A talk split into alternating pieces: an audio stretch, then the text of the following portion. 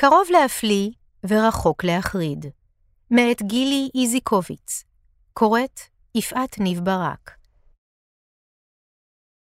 הוקלט על ידי הספרייה המרכזית לעיוורים ולבעלי לקויות קריאה. עריכה טכנית שלומי גילר. כ-20 גברים ונשים הצטופפו על הבמה בדקות האחרונות של טקס פרס הספר הלאומי האמריקאי לפני כשבועיים. זה היה כבר אחרי יותר משעתיים של טקס, אבל הקהל, שבכל זמן אחר בוודאי היה מתייגע עד לשלב זה, נותר דרוך.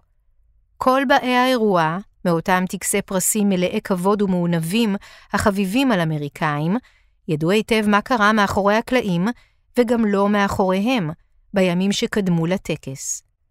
האוויר היה טעון ציפייה שקטה. דקות לפני סיום האירוע הגיע הזמן לקיים את שהובטח.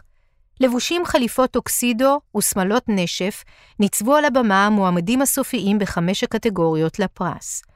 הסופרת עליה בילאל, שקובץ הסיפורים שלה על חיי מוסלמים שחורים באמריקה היה מועמד לאחד הפרסים, תפסה את המיקרופון. בשם המועמדים הסופיים לפרס, אנו מתנגדים להפגזה המתמשכת של עזה וקוראים להפסקת אש הומניטרית שתאפשר טיפול בצרכים ההומניטריים הבהולים של אזרחים פלסטינים, במיוחד ילדים, קראה בילאל. אנחנו מתנגדים לאנטישמיות, לסנטימנט אנטי-פלסטיני ולאסלאמופוביה. אנו מקבלים את האנושיות של כל הצדדים ויודעים בביטחון ששפיכות דם נוספת לא תועיל בדבר להבטחת השלום באזור. תשואות רמות ליוו את סיום דבריה הקצרים של בילאל. הסופרים עצמם הוסיפו לעמוד שם עוד כמה דקות, רוקעים ברגליהם ומוחאים כפיים בהתלהבות ועידוד. ניכר היה שכל הצדדים מרוצים. כלומר, כמעט כל הצדדים. בימים שקדמו לטקס התעוררה סביבו מחלוקת שלא הייתה כמותה בעבר. ראשיתה בשמועות שנפוצו על התארגנות של הסופרים להשמיע הצהרה פוליטית נגד המלחמה בעזה. הנהלת הקרן המעניקה את הפרס סירבה להתחייב שתגיב רשמית אם יתברר שההצהרה הזאת פוגענית, חד-צדדית או אנטישמית. ההתרחשויות האלה עוררו תסיסה. אליזבת, זיבי אבנס, סופרת ממוצא יהודי, בעלת חברת מדיה והוצאה לאור, הודיעה שהיא מושכת את המימון שהתכוונה לתת לפרס, ושהיא ונציגיה לא יבואו לטקס. במכתב פומבי נימקה מדוע, והסבירה את החשש לממן אירוע שבו הנאומים ישמשו לבריונות ולניגוח. בניו יורק טיימס נכתב שגוף נוסף, פלטפורמת הפצת הספרים Book of the Month, ייעדר גם הוא במחאה מהטקס. פרס הספר הלאומי האמריקאי הוא מן הבולטים והוותיקים שתעשיית המו"לות מחלקת לעצמה ולחבריה.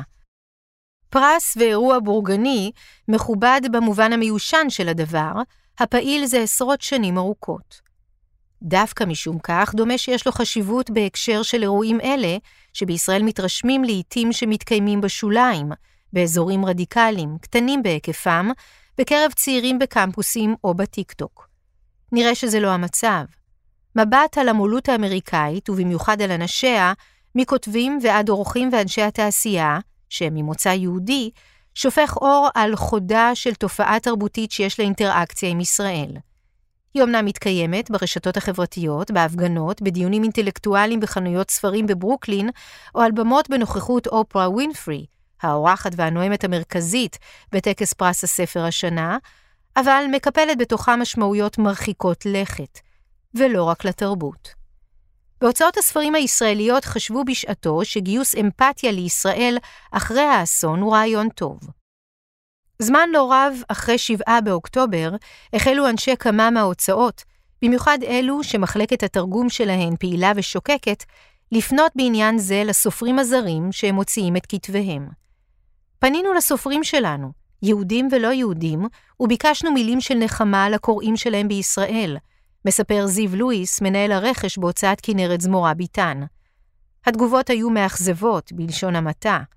יהודים ולא יהודים אינם מוכנים להביע בפומבי רגש בסיסי ואנושי של אמפתיה. היה מדובר על רגשות השתתפות בצער, אפילו לא עמדה. רצינו להחתים אותם על מכתב, והיחידה שהסכימה הייתה ניקול קראוס.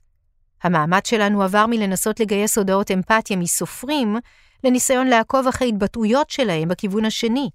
כי הקוראים הישראלים שלהם עוקבים ועלולים לקרוא לחרם אם הם יתבטאו בצורה שתתפרש נגד ישראל. תמונה דומה מתארים עמיתים של לואיס בהוצאות אחרות. הגדולים ביותר שלנו שותקים, אומרת עורכת. מצד שני, שותקים זה לפעמים עדיף על מדברים, זה בטח עדיף על ביטול חוזים. כמעט בכל ההוצאות הישראליות מאשרים גורמים שונים בענף, חוו בשבועות האחרונים ריחוק וניתוק מעמיתים וידידים בחו"ל, עד כדי ביטול חוזים לתרגום ספרים. לדברי הסוכנת הספרותית דבורה האריס, סופרים אמריקאים מבקשים לבטל חוזים לתרגום, והסיבה היא שהם לא עומדים בהתקפות עליהם במדיה החברתית. אלו בעיקר סופרים של אירוטיקה וקומדיות רומנטיות, שמוכרים בשדות האלו, אבל לא מעבר. התופעה נעשתה נפוצה כל כך, שגם גורמים בארצות הברית כבר הבחינו בה. בסוף השבוע שעבר שלחה התאחדות המו"לים הישראלים מכתב להוצאות לאור בארצות הברית, ובו הן מתבקשות לנהוג באחריות בגלל מקרים חוזרים של ביטול חוזים.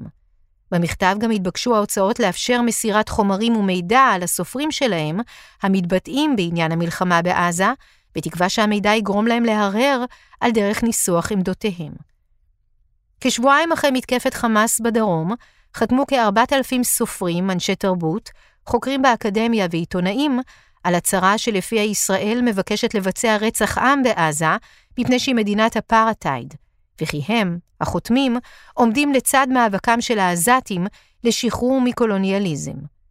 עוד קודם לכן פרסמה קבוצה של סופרים ידועים והוגי דעות, בראשם תא נאסי קואטס, שהוא כנראה הדמות המשפיעה ביותר שם כיום על מאבק זכויות האדם, מכתב פומבי משלהם, במוסף New York Review of Box, שבו הם דורשים מממשלות העולם לאלץ את ישראל לחדול מיד מהמתקפה על עזה. כרקע לכך, הם ציינו כי אחרי 16 שנים של מצור, פרצו חמושים מעזה לישראל.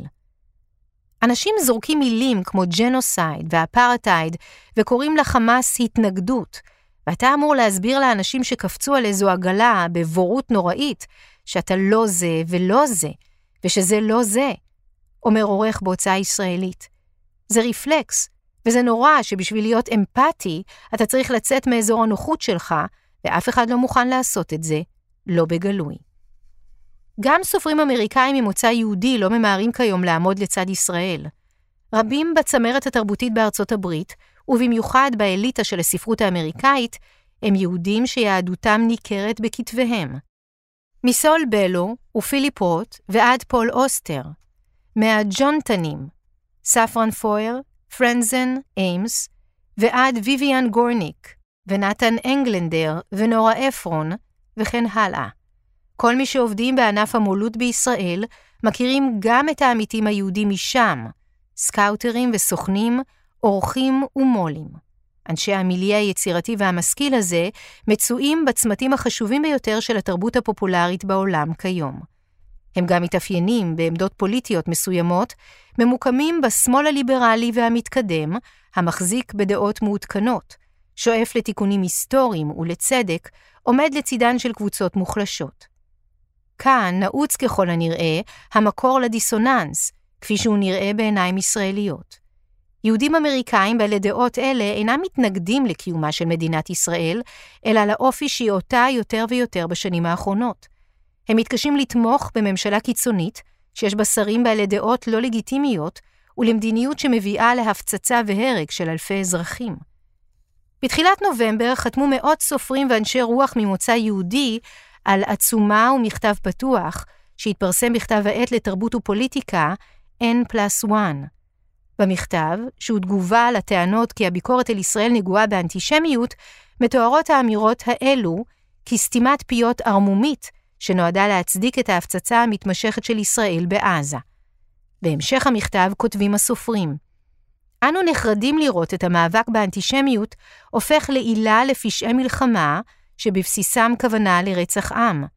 ומסכמים, הרעיון שכל ביקורת אל ישראל היא אנטישמית מצביע על פלסטינים ומוסלמים כחשודים מטבעם, אנטישמים, עד שיאמרו אחרת במפורש.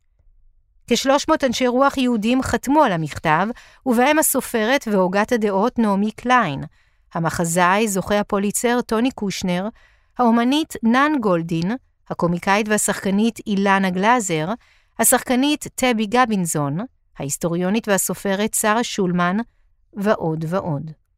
מדובר במידה רבה בהכרזה על היפרדות, ומה שנראה מהצד כשמביטים בזירה האמוציונלית הסוערת הזאת, הוא קו שבר של זהות.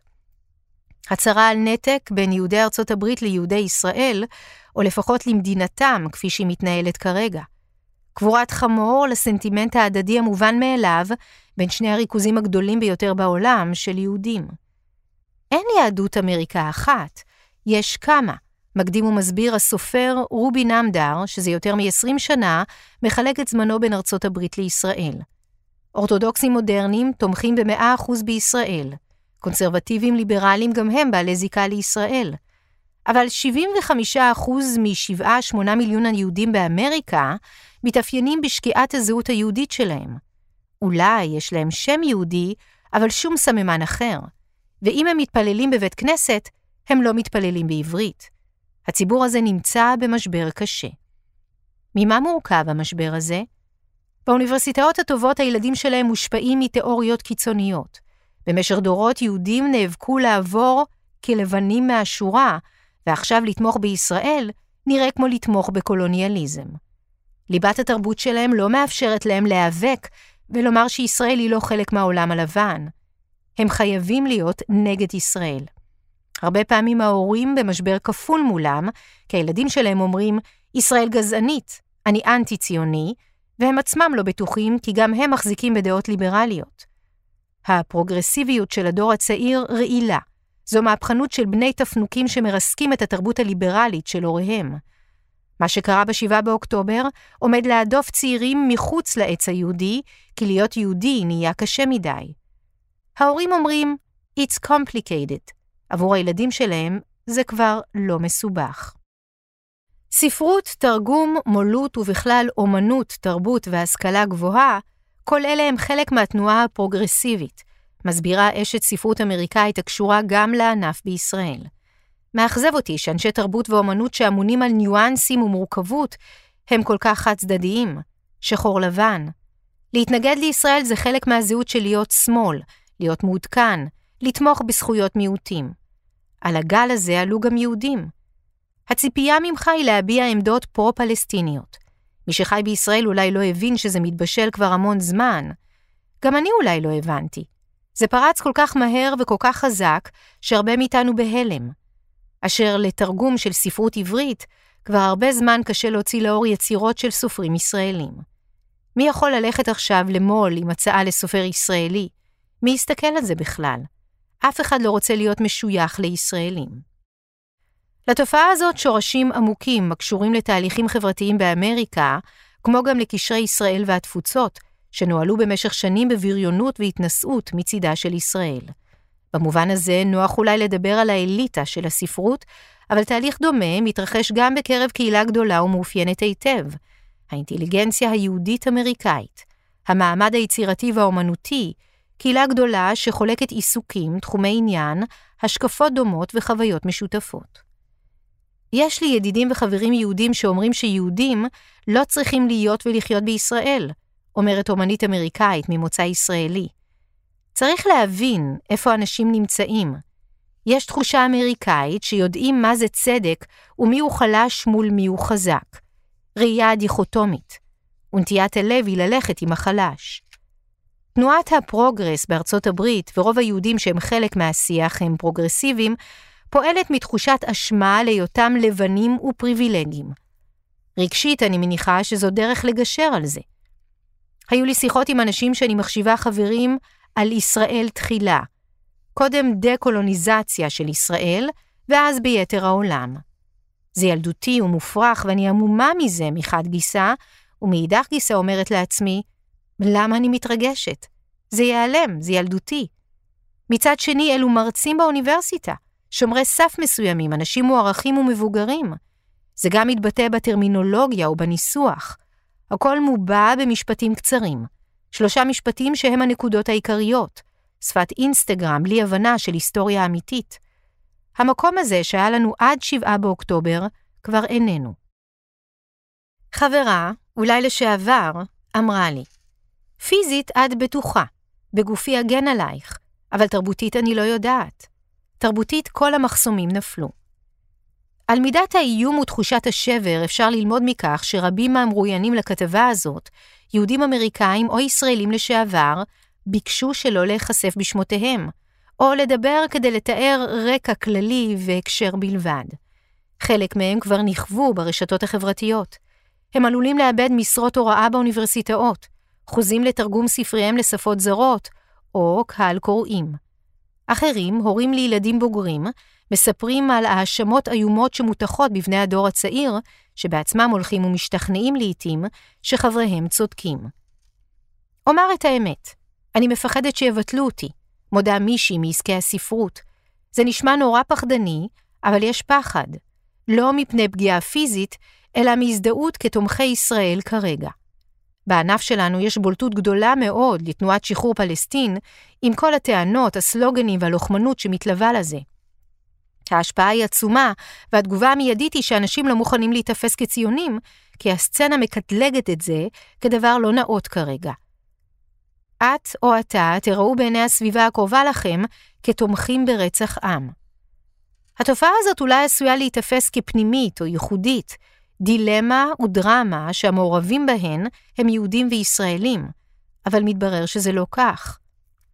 ניו יורק מגזין, אחד מכתבי העת הנחשבים בעולם לתרבות, פוליטיקה ואקטואליה, הקדיש בסוף השבוע שעבר את כל הגיליון שלו להשפעת המלחמה בעזה על העיר ניו יורק, מחייהם של בני אדם ועד להתנהלותם של מוסדות ותנועות המונים.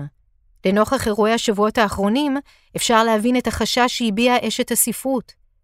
מאפיית ברדס במנהטן, סניף של הרשת הישראלית לחמים, רוססה בכתובת גרפיטי מכוערת. בעל בית קפה שתלה דגל ישראל ננטש על ידי כל עובדיו, אך זכה לתמיכת הקהילה. מבט על התמונה הרחבה עשוי לשפוך אור על האירועים האלו.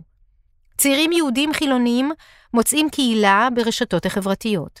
זוהי נטייה, מנתחת מרואיינת מבוגרת יותר, שהלכה והתגבשה סביב רעיונות מסוימים במהלך כהונתו של דונלד טראמפ, אז נוצרה תחושה של בהילות, חובה אזרחית, התכנסות לפעולה מול העלייה של רעיונות העליונות הלבנה. מי שתופס עצמו כמצוי בצד המוסרי הנכון, יצר קואליציות של תמיכה, שבטיות פוליטית שתומכת ומתחשלת מול מאבקים חברתיים. נוצר איחוד בין אנשים שראו זכויות נרמסות, ספרים מוחרמים ואנשים נרצחים בגלל הגזע שלהם. ברקע הדברים האלה מצויות שנים ארוכות שבהן אנשי שמאל גדלו במוסדות העל של ההשכלה הגבוהה האמריקאית על ברכי תיאוריות מסוימות, שגם הן קשורות לזהות ולכוח. אלו המעגלים החופפים לא פעם לזירות התרבות, ובתוכם סופרים ממוצא יהודי, המשוכנעים שיש להם מחויבות וחובה להשמיע קול. לא מפתיע, אם כן, שעסקת הספרים המסקרנת של השבועות האחרונים הייתה חוזה הממואר של ההיסטוריון הפלסטיני-ירדני טארק בעקוני. ספרו הקודם, העיוני, Hamas Contained, עסק בהתפתחות של הארגון, שעל פי דברי ההסבר על הספר, למשל באתר של הוצאת סטנפורד, סבל מדמוניזציה במדיה ובפוליטיקה, הנחות מקדימות וביקורות, שנועדו להכשיר פעולות צבאיות קיצוניות נגדו. אף שהוא לא מפלגה דמוקרטית, אך גם לא ארגון טרור, כי אם ארגון שחרור רב פנים שמקורו בתנועה הלאומית הפלסטינית. זהו טעם החודש, סיכמה אותה מרואיינת, ורבים מרגישים שעדיף להחריש, גם אם התחושות שלהם עצמם מורכבות יותר. הרעש שיוצרות פעולות פומביות מאיים מדי, ועימות יכול להביא לבידוד או לנזק של ממש. אני חושב שלתומכים רבים של ישראל קשה מאוד ברגע הזה, זאת סיטואציה איומה, אומר מייקל וייס, מו"ל הוצאת הספרים New Vessel. בית ההוצאה של וייס, שמתעתד להוציא בקרוב את התרגום להמורה לעברית מאת מאיה ארד, זכה בפרס הספר הלאומי לספרות מתורגמת לשנת 2023. על הספר The Words That Remain, מאת הסופר הברזילאי סטניו גרדל. בעניין ההצהרה שהושמעה מעל הבמה בטקס הפרס, אומר וייס, סופרים נוהגים למסור הצהרות והם עושים את זה גם בסיטואציות שהם לא מעורבים בהן ומבינים אותן. המתרגמים שלנו והסופרים שאני מוציא כתבו לי מבעוד מועד על הנוסחים והנושאים שמחברי ההצהרה חושבים עליהם. ואני התרעמתי. התנגדתי לכך ששבעה באוקטובר לא הוזכר במילה, אלא רק גינוי של ישראל ותמיכה בשחרור פלסטינים, קריאה להפסקת אש ללא תנאי. תהיתי איך אפשר לגנות אלימות של צד אחד מבלי להזכיר את הרקע ומה שקדם לה. נדמה לי שזאת סיטואציה שבה כל הסביבה שלך, העמיתים שלך וידידים, כמו דוחקים בך להחליט ולבחור צד. בחרתי לפני שנים. אני תומך ישראל, אבל לא אומר שאני תומך ללא תנאי. יש דברים שמטרידים אותי וכואב לראות מה קורה בעזה. אני מבין מדוע ישראל עושה את מה שהיא עושה, וכואב לי לראות אנשים בארצות הברית שמתעלמים ממה שעושה חמאס. הם לא מכירים בדברים האלו וזה קשה. אבל כואב גם לראות מספרים כאלה של מתים פלסטינים, וקשה לשמוע הצהרות של כמה מחברי הממשלה מהצד הימני מאוד.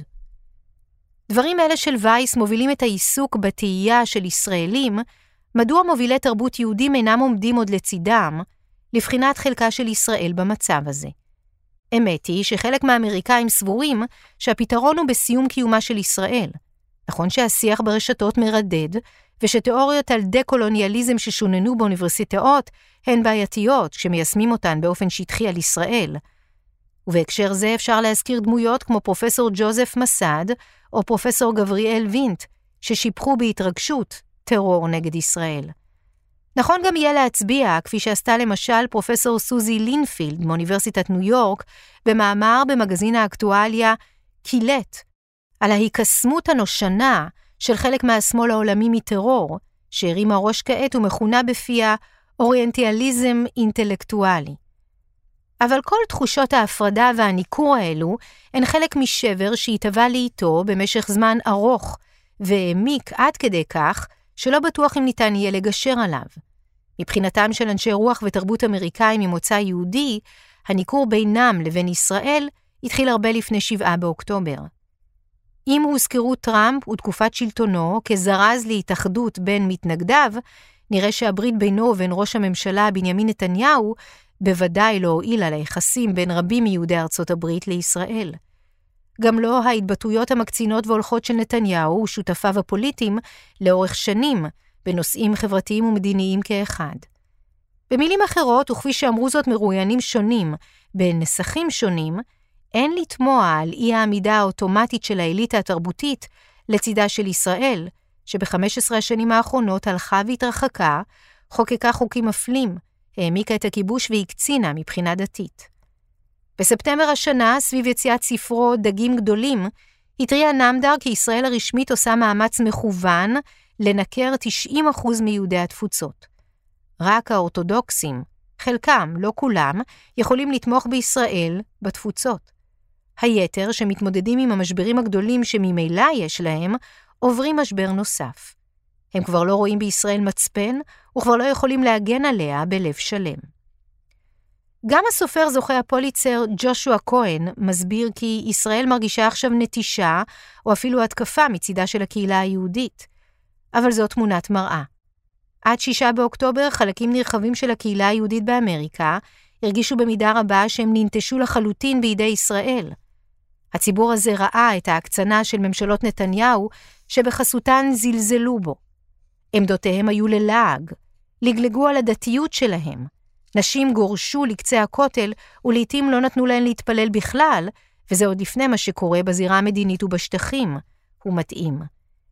את מי הביא נתניהו לחגיגות ביום העצמאות ה-70 למדינה? מנהיגים אוונגליסטים, אנשים מארצי שמתעניינים ביהודים כדי להמיר אותם לנצרות בשביל שישו יוכל לחזור. אלו היו הנואמים דוברי האנגלית המרכזיים בחגיגות ה-70 למדינה. כהן מצביע על קשרים נוספים. השמאל האמריקאי, הוא מחדד, נבנה בחלקים לא מבוטלים שלו על פעילים יהודים סוציאליסטים ואידיאליסטים, שהמורשת הרוחנית שלהם מתקיימת היום בקבוצות שהן המתנגדות החריפות ביותר לישראל. אותם אנשים, אומר כהן, אנשי שמאל יהודים אמריקאים, ליברליים, שתומכים ותמכו בישראל, מימנו אותה. התבוננו בעשור האחרון בישראל של ביבי נתניהו, בתרגילים הפוליטיים שהוא עשה כדי להישאר בשלטון, ביחד עם הבן גבירים והסמוטריצ'ים של העולם הזה. אפשר להתחיל להבין את תחושת הבגידה. זה היה המצב עד שישה באוקטובר. ובשבעה באוקטובר קמנו בבוקר לפוגרום. בנקודה הזאת ברור שהציפייה היא שיהודים יעמדו לצד יהודים, אבל עד הרגע הזה העניינים כבר הסתבכו באופן עמוק. אבל לתמוך בישראל לא בהכרח אומר לתמוך בממשלה שלה.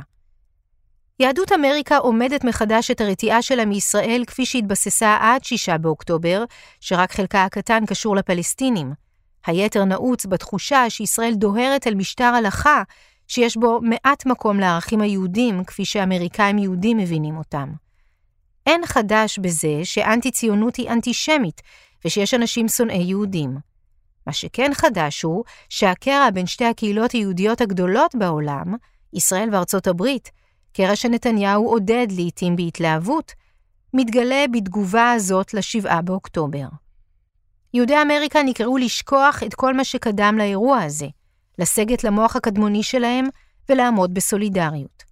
קשה לעמוד בסולידריות עם משטר שבמשך 20 שנה אמר לך ולאנשים כמוך שאתה לא ראוי ולא כשר. אתם מדוכאים מזה עכשיו, אבל אנשים פה מדוכאים מזה שנים. הבחנות דומות מציגה גם ג'ודית שולביץ, עיתונאית ומבקרת ספרות, הכותבת בין היתר במגזין The Atlantic ובניו יורק טיימס. אני חלק מקהילה של עיתונאים שמשתייכים פוליטית לשמאל ולמרכז, ואני רואה את קו השבר שחוצה אותה, היא אומרת. החלוקה מעולם לא הייתה ברורה כל כך, ואני חושבת שהיא תוביל לבחינה מחודשת של עמדות פוליטיות. בקהילה היהודית שלי יש מגוון עצום של דעות, אבל כולם בסופו של דבר תומכים ברעיון הבסיסי של ציונות ובצדקתה. העניין הוא שבמעגלים רבים הרעיון הזה נתון בספק, בסימן שאלה. יש לי שני ילדים בקולג' ואני חיה בקמפוס, מפני שבעלי הוא מרצה בקולומביה. מחד גיסא אני חיה בעולם יהודי למדי, אני חלק מקהילת בית כנסת. יש לי בעיקר חברים יהודים. ומאידך גיסא אני חיה בעולם האקדמיה, מוקפת חוקרים ומרצים שמאמינים באופן עמוק שישראל היא מדינה לא לגיטימית. מילניאלים ובני דור Z יהודים הולכים ומשתכנעים, פונים מישראל ופונים מהקהילות שלנו. הם באימה ממה שהם רואים על עזה, ולא מסוגלים להתייחס לדברים בקונטקסט רחב יותר, כי הם גדלו בעידן שבו ראש הממשלה היחיד של ישראל שהם הכירו, היה ביבי נתניהו. הוא והשותפים שלו ממוקמים רחוק כל כך ממה שנחשב לגיטימי, שישראל מנוכרת והם מנוכרים לה. ואולי, אחרי שתתייצב תמונת המציאות החדשה, יתברר שהיעדר האמפתיה המיידית של סופרים ואנשי תרבות מהגולה היהודית היה רק סממן, רמז מטרים לסידור מחודש של זהות. ישנם, כמו שהגדיר נמדר, מי שיפלו מהעץ היהודי. ישנם מי שהזהות תיכפה עליהם ביתר עוצמה.